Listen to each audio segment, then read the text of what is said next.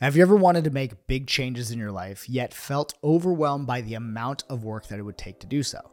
Well, a lot of the time, it's not actually as much work or as many things to focus on as we might be perceiving. You see, most of the time, what happens when we want to make big changes and we feel overwhelmed by it is what we're actually doing is we're actually hypnotizing ourselves into thinking that something is much bigger than it is. We end up overwhelming ourselves, and then we decide not to change at all and to just simply drift back into our old ways. This episode, we're going to be talking about a universally applicable way of actually giving yourself a structure and a set of rules of things that you can follow no matter what, no matter what situation you're in, as a way of guiding yourself towards the big changes that you seek to make. Instead of actually overwhelming yourself in the process. So, what we're going to be talking about today is Marcus Aurelius's eight characteristics of the rational soul. This is a set of rules or guidelines, you can think of them as, as a way of actually bringing a sense of rationality to your soul's expression in this life.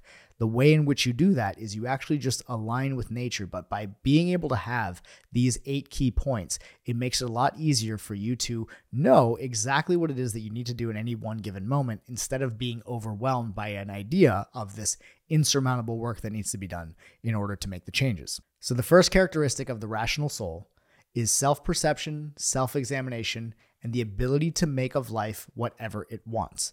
Now, what this means this is actually the core essence of philosophy. So, one of the things that Epictetus would talk about a lot is how philosophy is not just something that we use as a way of just talking and being recognized for the wise and cool things that we get to say.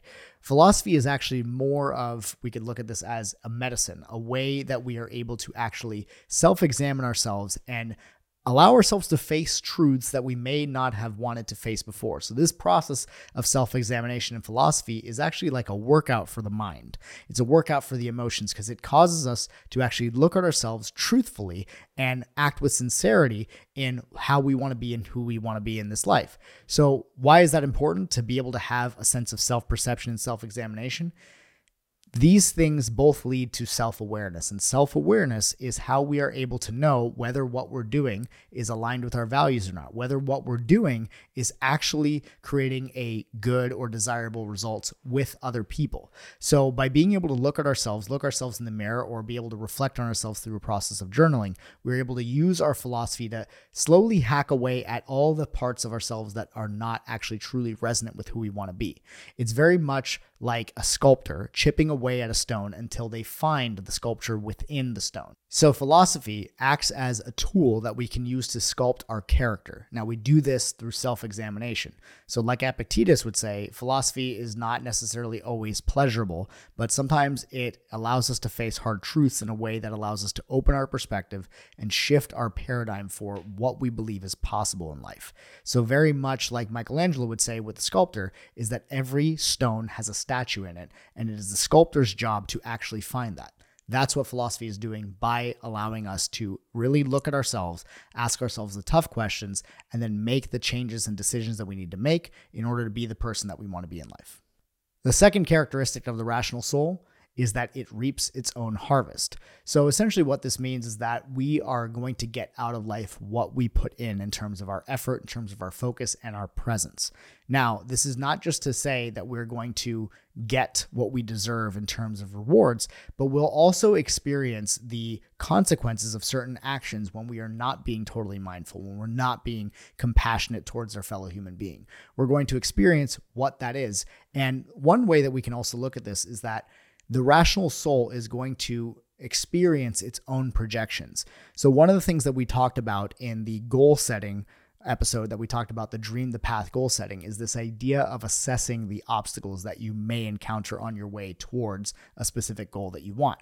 Now, why is this important? Because unconsciously, every time we set a goal, we are going to essentially project out the obstacles and essentially manifest our limiting beliefs. The things that are unconscious within us will show up as situations and people in which we have challenges with. And this is meant to help us grow. So when we say that the rational soul reaps what it harvests, it is also the harvesting of not just the good things, but also the limiting beliefs and thoughts that we have about ourselves and realizing that we are going to essentially harvest those those experiences in the form of obstacles in our lives. And it's important for us as the rational soul to take responsibility for those things to realize that we call these obstacles in to help us to grow. And so when we can look at obstacles in that way it actually allows us to grow and make changes at a much quicker rate because we're not resisting the obstacles and the challenges that are put in front of us. Instead, we look at adversities as a gift, as my good friend Marcus Aurelius Anderson would say. Yes, that is his real name. We did an episode not too long ago, but he would talk about the gift of adversity. So, being able to look at every adversity as a gift is a really important key to experiencing the characteristics of the rational soul. The third characteristic of the rational soul is that it reaches its goal no matter what limits life puts on it.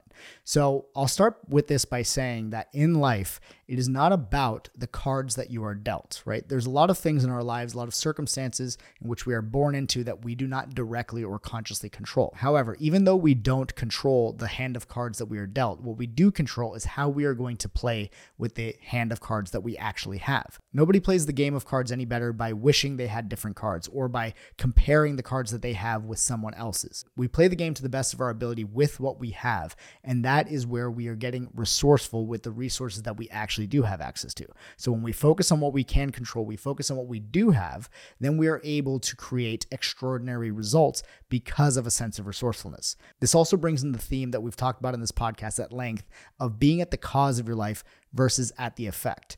Being at the effect of life circumstances or things that are limiting you in terms of external obstacles is essentially looking for life to give you permission to accomplish your goals, giving looking for life to give you permission to actually make the decisions that are going to be in your highest good. Instead, when we are at the cause of our lives, we get resourceful with what we do have. We make a determination and an intentionality that we are going to accomplish what we set out for. And then we set our mind and we set our heart into actually accomplishing that thing rather than allowing ourselves to be pulled away by excuses or pulled away by reasons or justifications as to why we can't. The way that you can think about this in the simplest way possible is that if you have reasons for why you don't have the results that you have, you're at the effect of life in that moment. And on the other side of the coin, if you have results or you're working towards results and you're receiving the feedback from the environment, then you are at cause. And this is a moment to moment mindset switch that you can make at any moment. So if you are at effect, you can actually immediately switch yourself over to being at cause by taking full responsibility of what is out there in front of you. The fourth characteristic of the rational soul is that it surveys the world around it and the empty space and everything that makes up the world. So this is essentially looking at emptiness in our environment as endless potential, to realize that there's an interconnectedness of all beings, that we all are made for each other, as Marcus Aurelius would say. And this interconnectedness is to realize that we need each other. We don't just, it's not just nice to be able to connect with other people, but human beings as a social animal, we need each other. So meditating on the interconnectedness of human beings is really important because this idea of being self made, for instance, is actually a fallacy. Like we need other humans to buy into what we're doing, to support what we're doing, to advocate for what we're doing in order for us to actually create something that is truly meaningful and worthwhile. So, in looking at the empty space that exists, so this is actually something that I talk about in the Zen Stoic meditations that I've created. And the empty space is what you can think of as the space in between stimulus and response. Now, Viktor Frankl, the author of Man's Search for Meaning, would talk about how our power to shape our destiny or our power to decide exists in the empty space in between stimulus and response. So, essentially, what that means is that in life, we are going to experience situations in our external reality that trigger us emotionally, right? When we experience those obstacles that we were talking about earlier, we might get triggered emotionally. It might trigger fear in us, or might trigger anger in us, or sadness, or guilt, or shame, or any of any of these negative emotions. But the space in between the trigger and the actual emotion itself, that emptiness, that is where all possibility is is created. That is the emptiness or the void that is talked about in Buddhism, where we can actually create and have infinite potential in that space. Because in that space, we can decide, we can get at cause and decide how it is that we're going to respond differently to life in the face of the obstacles we have. So when we look at the emptiness and we realize that in this emptiness, we can also look at the way that all of reality is structured and the interconnectedness that we have within each other as human beings, then we can choose to respond differently in a way that actually supports the higher good of ourselves and everyone else around us.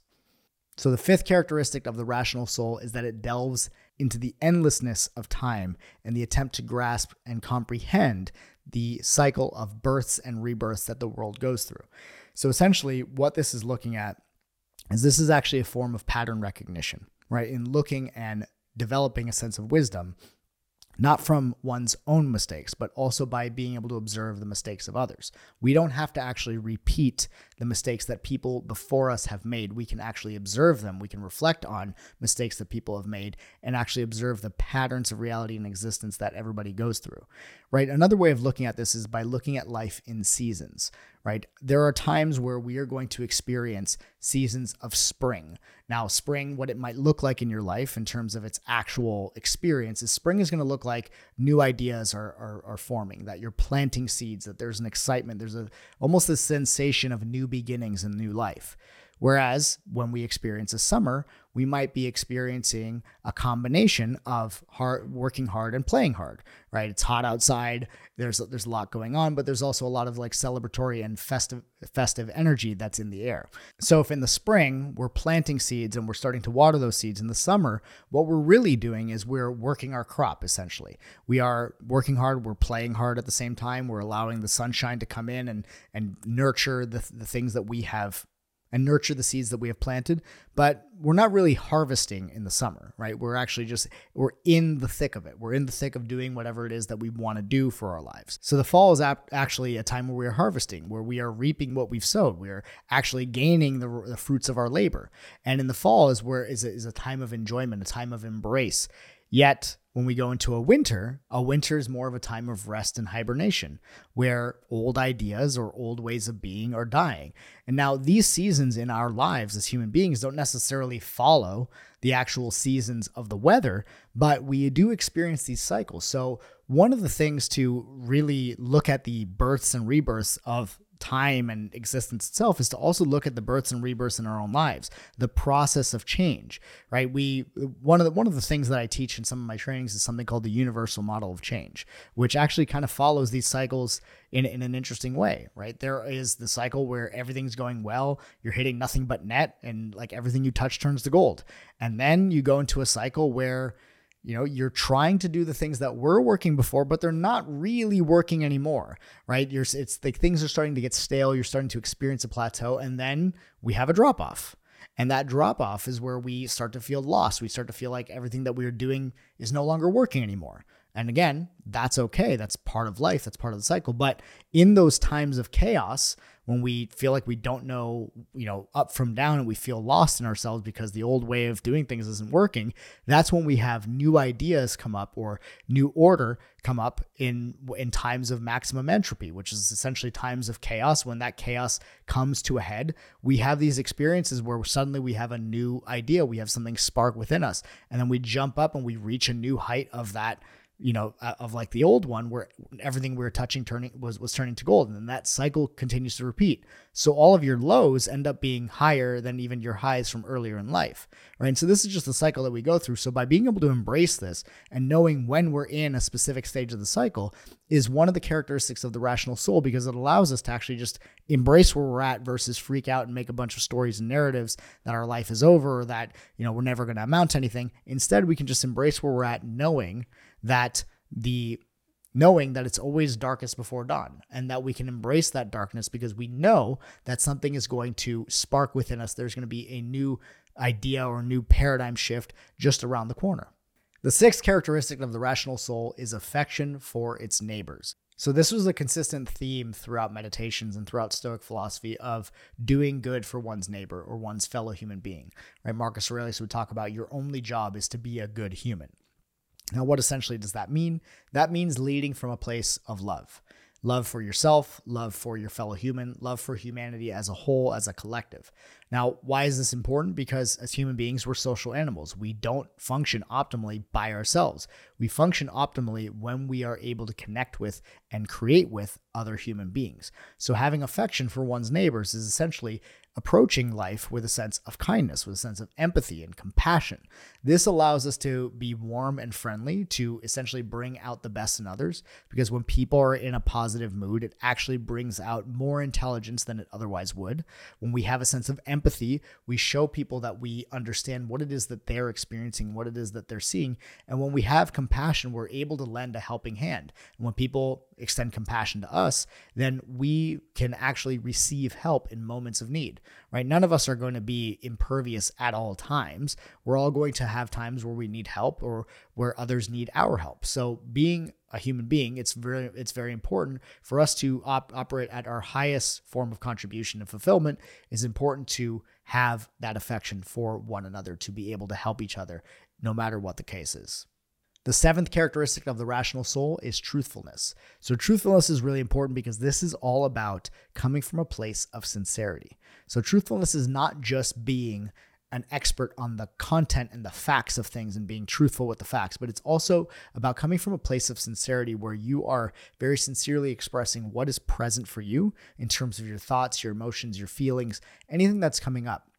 When we are coming from a place of truthfulness, what we're doing is we're being honest and sincere with ourselves. So, the effect that this actually has on ourselves is this gives us the ability to trust ourselves more and more deeply.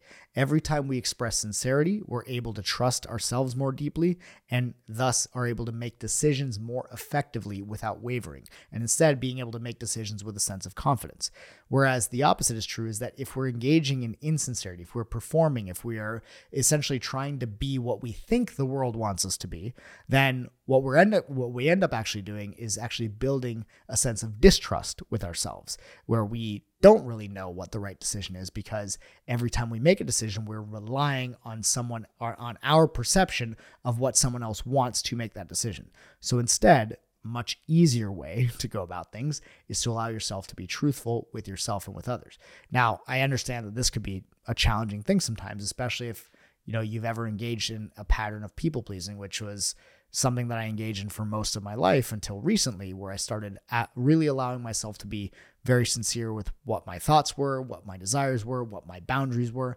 And so, being in a place of truthfulness, of knowing what your boundaries are, what your values are, and what you actually want, and expressing that is going to be a much easier way to live because you don't have to remember all the insincere things that you've said or all the lies that you may have told in order to uphold the image that you thought other people wanted you to see. Instead, you can come from this place of sincerity, being totally present in yourself, and being able to make decisions from a place of confidence because you trust yourself. The last characteristic of the rational soul is humility. So, humility is really important because this is not to essentially imagine yourself as superior or inferior to anyone else. Now, humility is essentially realizing that as a human being, you're equal to everyone else in different and varying ways. But at the end of the day, we all have our challenges, we all have our skills, we all have our talents. Now, they, these things vary. It's not the exact same thing from person to person, but it's very important for us to look at ourselves with this sense of humility, to be able to admit to ourselves when we've messed up. There was this really hilarious meme that I put the other put the other day on Instagram that basically said, when you're wrong, apologize. Stop looking for stupid quotes to justify your behavior. And I really love this because a lot of the time what we do is instead of admitting to our to ourselves or to someone else that we've made a mistake people end up doubling down on what it was that they made a mistake about or they try to defend themselves or justify their behavior. If you're ever talking to somebody and they've messed up and you bring up this concern to them and they can't acknowledge that they've messed up or they can't acknowledge that they've made a mistake and instead they get defensive with you this is actually a red flag that you want to be aware of right? This is not a sense of humility. This is actually a sense of somebody wanting to be right more than they want to resolve whatever the problem is. So with ourselves, it's very important that we have this sense of humility because with humility, we can actually get better, right? Nothing is going to improve until we are willing to admit that something is wrong or that something isn't as good as it could be. So by having a sense of humility, we're actually able to not take ourselves so seriously. We're not we're not going to be so rigid with ourselves. We're able to laugh at ourselves. We're able to laugh at life and through that humor and playfulness, we can loosen our model of the world where new insights can have the possibility of coming in. New insights can become like new seeds of ideas that can end up growing and helping us to become the person that we want to be. So, with these eight characteristics of the rational soul, these are these guidelines that will truly allow you to get into a space where you can make big changes simply by aligning with your humanity, simply by aligning with your nature. These eight characteristics will allow you to truly align with your humanity and create the big changes that you seek in very simple ways. They're easy to follow and can be applied in any situation and are universally applicable as long as you're a human being. We want to remember that, like Marcus Aurelius says, our only job here is to be a good human. And the characteristics of the rational soul give us a framework to do exactly that. I hope you enjoyed this episode. I'm sure as you were listening and gaining all kinds of insights and wisdom through our discussion, you may have been asking yourself this question. This all sounds great, but how do I apply it in my life or how do I apply it to this specific situation? Now, we want to remember with Zen Stoic philosophy, there are three key things to integrate the philosophy in order to create unshakable inner peace within yourself. There's the philosophy itself, which is what you're getting on this podcast. There are the Zen Stoic meditations, which allow you to take the philosophy and make it part of your unconscious behavior by practicing and reflecting it each and every day. And then there's coaching, which is how we turn wisdom into real world results. So, if you'd like, go ahead and click the link in the description and get the free meditation that will give you ultimate clarity on your life vision and purpose. Doing this meditation will start to bring a sense of clarity and wisdom to everything that you're listening to here in this podcast and allow it to become part of your everyday life.